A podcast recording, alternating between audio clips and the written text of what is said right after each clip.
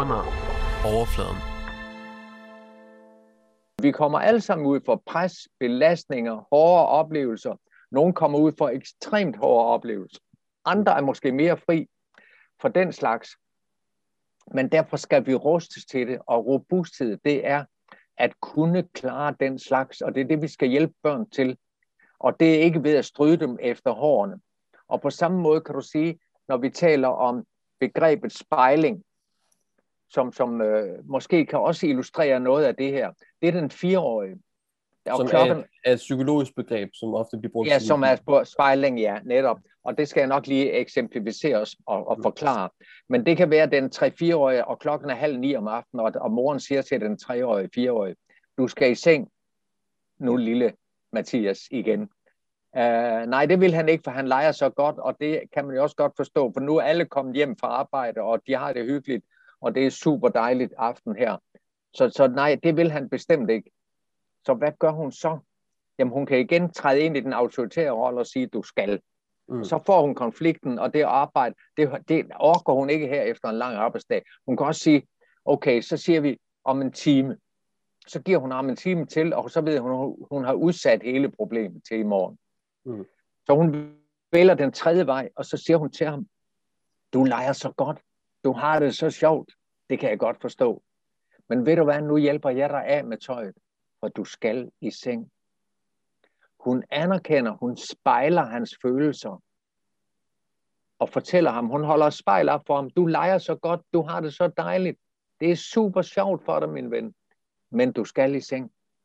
Mm. Hun spejler hans følelser og anerkender hans følelser, men hun holder fast i normen. Det er normen, der hjælper ham til at få en indre struktur. En indre struktur, som kan hjælpe ham til at blive robust. Robust er at overtage nogle normer og gøre dem til sine egne. Psykologien kalder det internalisering, inderliggørelse. Jeg overtager dem. Og, og det, man overtager ikke en proces, man overtager strukturen, som, som, som hjælper en til at få en slags indre fornemmelse af, hvem man selv er.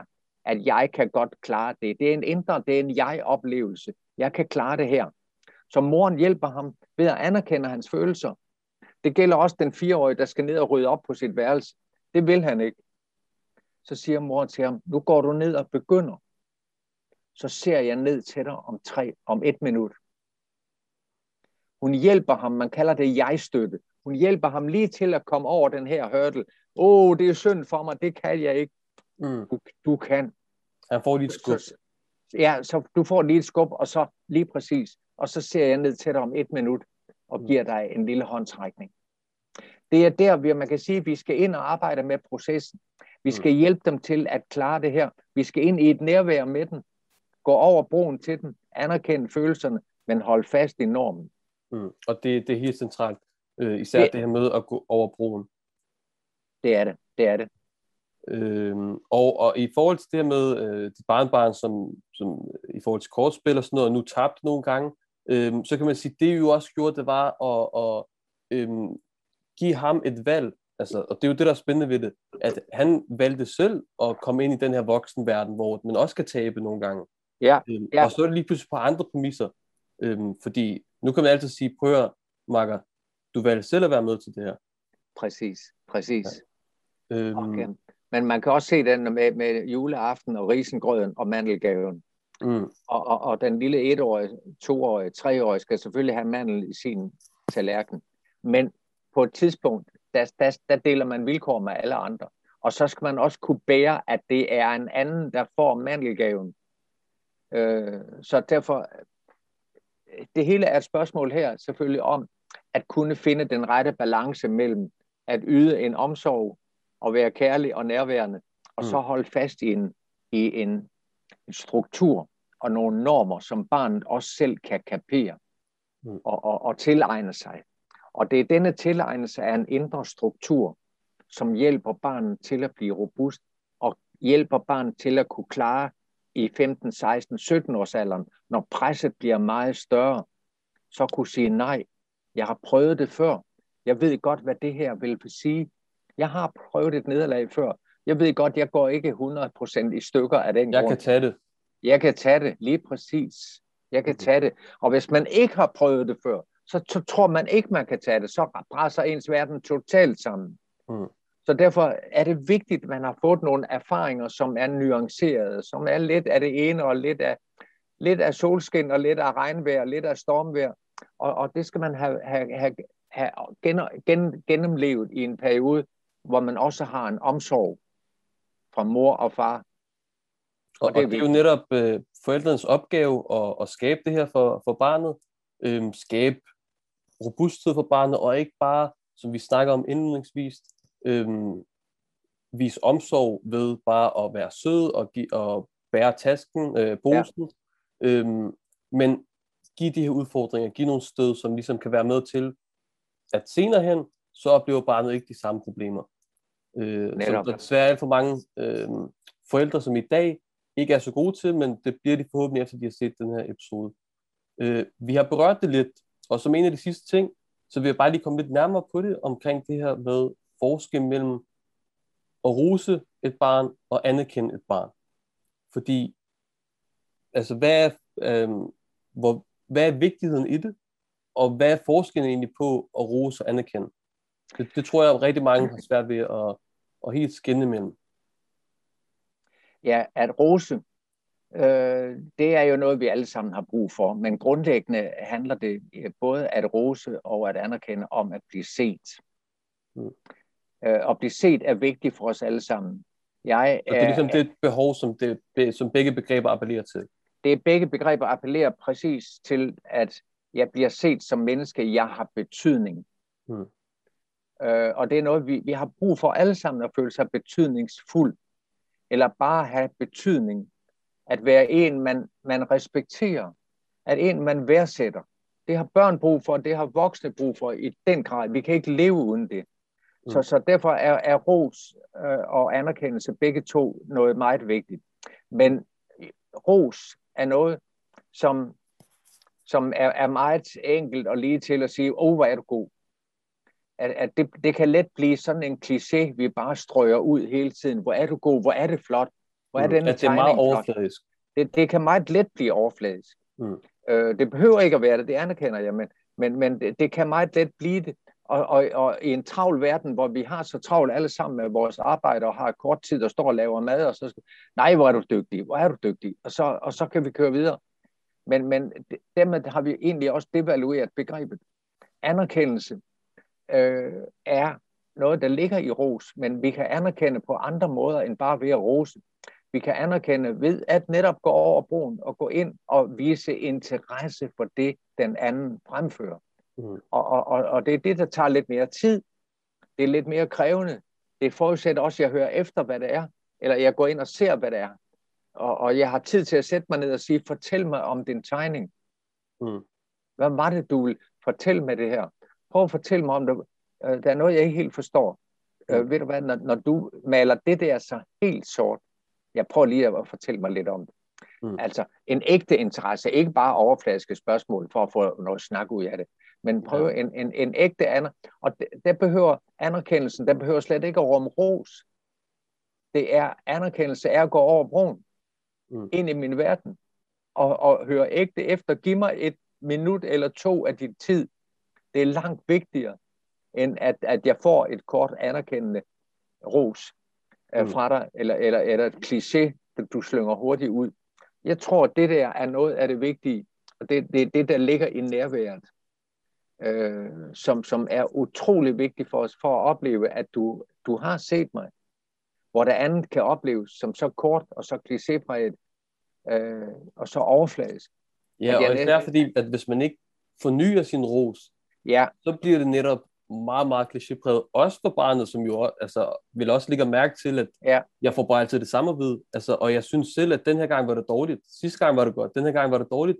Men jeg fik ja. præcis den samme kommentar. Ja, øh, ja. At det var rigtig ja. godt. Så ja. det får man så ikke så meget ud af. Nej, og, og, og man kan sige, at det hele det, det lugter af, at, at, at, at vedkommende har måske slet ikke sat sig ind i det, jeg, jeg egentlig gerne ville have, ja. øh, have fortalt at, at så virker det som om, de, de har slet ikke hørt efter. Mm. Og... Så, så derfor, derfor tror jeg, det, det er vigtigt, at vi, vi, vi er i hvert fald er i stand til at skælne, og ved, hvornår er det, er det almindeligt kort rot. Ved du hvad, det der er rigtig, rigtig godt. Mm. Jeg synes, det er skarpt, det er fint, det er markant, dejligt. Mm. Jamen, jamen, så er det ramt.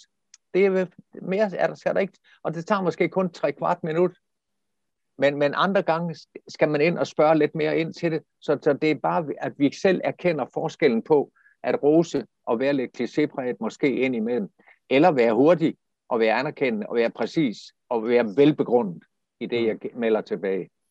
Så ja, anerkendelse er vigtig, og anerkendelse er, handler grundlæggende om det at blive set som menneske og opleve, at man har betydning. Hmm. Og i forhold til det, så på et tidspunkt så læste jeg om en, øh, en teori, som, som mere var i forhold til virksomheder og sådan noget, men jeg tror godt, det kan bruges omkring øh, børneopdragelse også. Så det er bare lige nogle, øh, nogle lidt ekstra råd til, til folk, der, der lytter med, i forhold til at øh, fokusere ikke på resultatet, men på øh, processen eller ens indsats. Så i stedet for, når, når ens barn kommer og siger, hey far, se min tegning, så i stedet for at sige, ej, hvor er den flot, selvom den måske ikke er flot, så bare være ærlig og så måske sige, øhm, det er rigtig fedt, at du har øhm, tænkt ud af boksen og gjort det her på den her måde. Altså solen ser meget anderledes ud, end jeg normalt ser det ikke? i andre tegninger. Og på den måde ligesom får barnet til at, at blive opmærksom på, at det faktisk ikke kun er resultatet, som betyder noget. Det er lige så meget det her med, at jeg tænkte ud af boksen, der blev anerkendt og ros. Ja, ja, netop. Og, og det, derfor vil jeg så gerne blive ved med at gøre det her. Det motiverer mig til at tænke ud af boksen, fordi jeg ved, at min far værdsætter, at jeg gør netop det her. Ja, ja. Og du kan måske også uh, bruge eksempel uh, fra, fra uh, drengen, der var i zoologisk have med sin far, mm. hvor pædagogen slet ikke roste eller anerkendte, men spurgte, mm. hvad så du så? Så når dit barn kommer med tegningen, fortæl mig om din tegning. Mm. Og så på den måde få lukket døren op og komme ind og se, hvad er det for noget, der ligger bag ved det her? Og få åbnet for nogle processer, som barn så lige pludselig selv bliver opmærksom på. Mm. At det er måske i virkeligheden den allerstørste og mest spændende anerkendelse, man kan møde. Helt klart. Og øhm, så bare lige som en, en aller sidste ting, så vil jeg høre om, øhm, nu hvor vi har givet rigtig, rigtig mange tips omkring det her med nærvær, øh, vis betydning, øh, spejling af, af barnets følelser, og ligesom sætte det i en, øh, indramme det lidt og sige, prøv at høre, du er, du er træt nu, du skal sove, og du har det rigtig sjovt, men du skal sove, og det med at gå over broen. Øh, så har vi jo også, og det er med Anne Rose selvfølgelig, øh, så vil jeg bare høre, om du havde noget til sidst her øh, på, på faldrebet, et andet godt tibbrud, eller whatever du nu vil, du har lyst til at sige. Ja, men jeg tror, øh, mange af os, som, ikke mindst som travle småbørnsforældre, mm. der, hvis det, det er dem, jeg har i tankerne lige nu, der, der har vi jo mange gode tanker om, så meget godt vi gerne vil have det til at, at, at, at, at forløbe, og hvor meget vi, vi gerne vil, have, vil alt det gode for vores børn. Og, og det tror jeg er, er et, et fantastisk godt udgangspunkt.